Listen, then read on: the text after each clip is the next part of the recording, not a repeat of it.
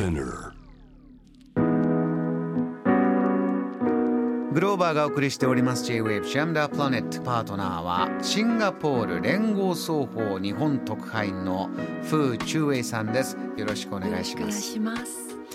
こちらを解説していただきます。シンガポールに100万ドルの公営住宅が登場ですどういうことでしょうか？そうですね。あの日本では公営住宅っていうと、まあ賃貸っていうあのイメージが強いんですね。または収入によってそれを賃貸料が違ったりとか。そう安く借りれたりとかするんですよねそうですね。まあシンガポールの最初の時もこういう公団住宅をあの政府が出したのはあのそのつもりなんですけれども、つまり国民の皆さんがあの住むところが困らないんで、だからあのもう安く政府から買える。例えば私最近あの周りの友達ですね。25年前から政府から直接買った公団が当時2000万ちょっとですね。で今は7000万にまであの高騰して最近売ったんです。それはすごいお話ですね。シンガポールのえ二十何年のその今変遷が分かりますね。たった二十何年で住宅の価格が3倍以上になってまあ転売というかそれでも欲しい方がいるようなそれぐらいにシンガポールはなった。そうですね。あのまずあの説明しなければならないのはシンガポールっていうあの面積なんですね。本当は日本の淡路島ぐらいの面積でそれで人口が今はだいたい500万以上なんですね。やっぱり現地の人たちつまり私みたいに国籍を持ってるシンガポール人もいれば海外からの移民も多いんですから。だからどんどん人口がまあ日本と同じように高齢化も進んでるんですけれども新たに入ってくる移民も増えてきました。だから特にあのコロナの時期は建築とかが遅れててだからあと新しい移民が入ってくると家が欲しいですよね。するとマーケットの中でやっぱりどんどんどんどん本当にあの知り合いの話ですけれども例えばあの1週間前に見たマンションまあ公団同じ公団ですけれども5000万円で次の週になると5500万円になっちゃうんですよ。そんな速さで値上がりしてる、少しその不動産バブルのようなことになってるんでしょうか？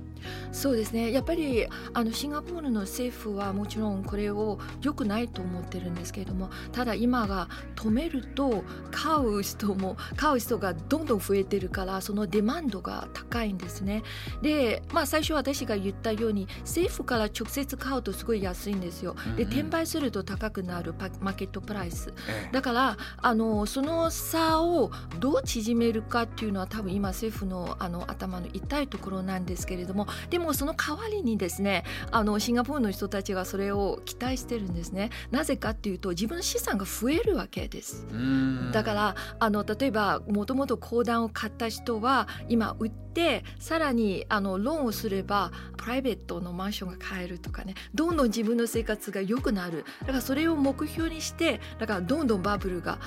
日本はバブルがあのダメになったんだけど、ね。シンガポールは今は住宅のバブルに入った。私も困ってるんですよ。例えばシンガポールに帰っても、あのまあ弟はあの住んでるところにはあもっと大きくしたいけれども私が帰る時に止める。でも今高すぎるから家が買えないとかそういうことになってしまいます。少し家族増えて引っ越そうとかお姉さん久しぶり帰ってくるからじゃあ、うん。少しもう一部屋あるところに移ろうとできないぐらいの状況がある。あのこれお国のじ事情がベーシックが違うところを解説していただきたいんですけど日本はその公営住宅もあれば、まあ、自分で家を買おうかなとかあの持ち家